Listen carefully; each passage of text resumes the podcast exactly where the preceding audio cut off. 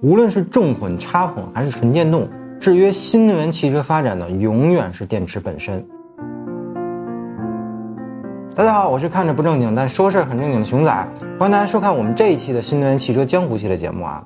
这个动力电池啊，绝对是新能源汽车上最大的一个不确定因素了。电池本身呢，其实已经发展了两百多年了，但是细数到锂电池这里啊，其实才不过短短的二十多年时间。而锂电池呢，作为汽车动力电池的发展啊，其实还要更短。目前市面上常见的电池呢，一般就是磷酸锂铁电池、三元锂电池以及丰田独爱的这个镍氢电池啊。但是很显然，这些电池中啊，三元锂电池啊更受广大车企的青睐。三元锂电池呢，非常容易热失控的问题啊，这是个老生常谈的话题啊。当然，我们今天不是来说电池热失控这件事儿的啊，但我们还是首先想强调一下，三元锂电池呢确实好，但是它的弊端呢也非常明显。液态锂电池的技术瓶颈啊和化学特性啊，就是今天我们看到的这样，你再怎么洗也洗不白。所以呢，很多厉害人士所说的什么今天的电池管理系统已经很成熟了，什么电池的控温啊以及应急断电的控制啊，可以解决很多问题呀，更会将危险扼杀在摇篮中啊等等这样的话，的确啊，今天的电池管理技术呢确实已经很成熟了，但是显然还做不到安全的成熟。我们今天呢仅仅能做到不制造危险，但远远做不到规避危险。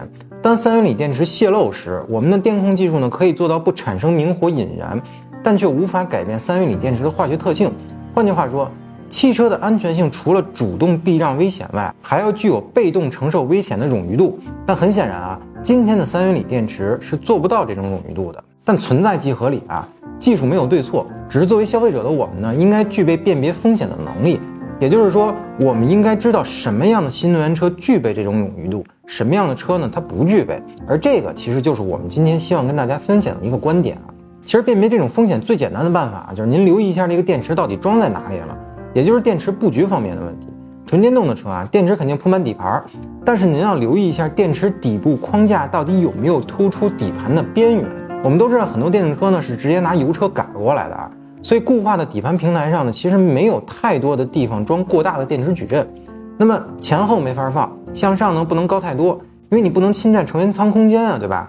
而且太高的话，侧面冲击就很容易撞到电池，最后呢你只能向下兼容。那向下的问题呢，就是电池底部非常容易托底，甚至这是一个必然的情况啊。您还别不信，你可以留意一下身边那些几万块钱电动车的底盘啊，然后试着联想一下电池包托底。你即便电池包有保护装甲，但是这种硬碰硬的冲击，您不后怕吗？还谈什么冗余度啊？电容大续航就大的道理，没有人不懂。但在寸土寸金的汽车底盘上，太大的电池组呢，就不再是什么好消息了啊！如果说纯电车的电池布局是无奈的话，那么混动则是需要一个深思熟虑的技术。因为首先这是一台汽油车，其次它才是一台混动车。工程师们需要思考混动技术到底要解决哪些问题。电池组呢，该如何布局到一个安全的地方？为了得到我想要的，我必须要割舍哪些结构？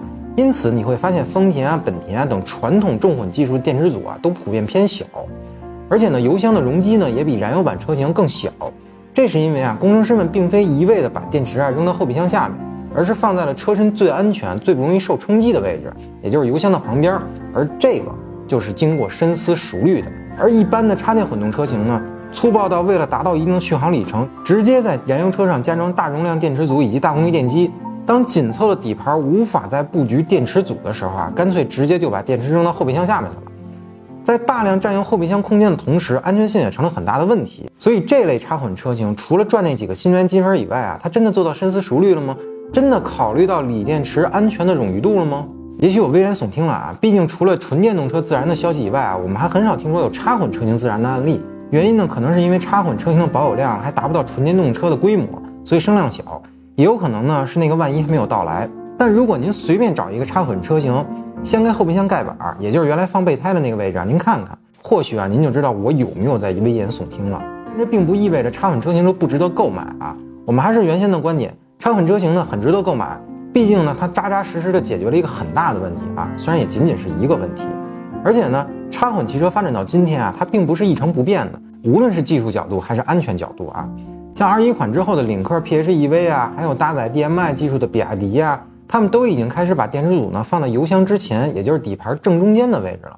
对于安全性来说呢，这无疑是最大的保障了。而这个才是负责任的品牌应有的深思熟虑。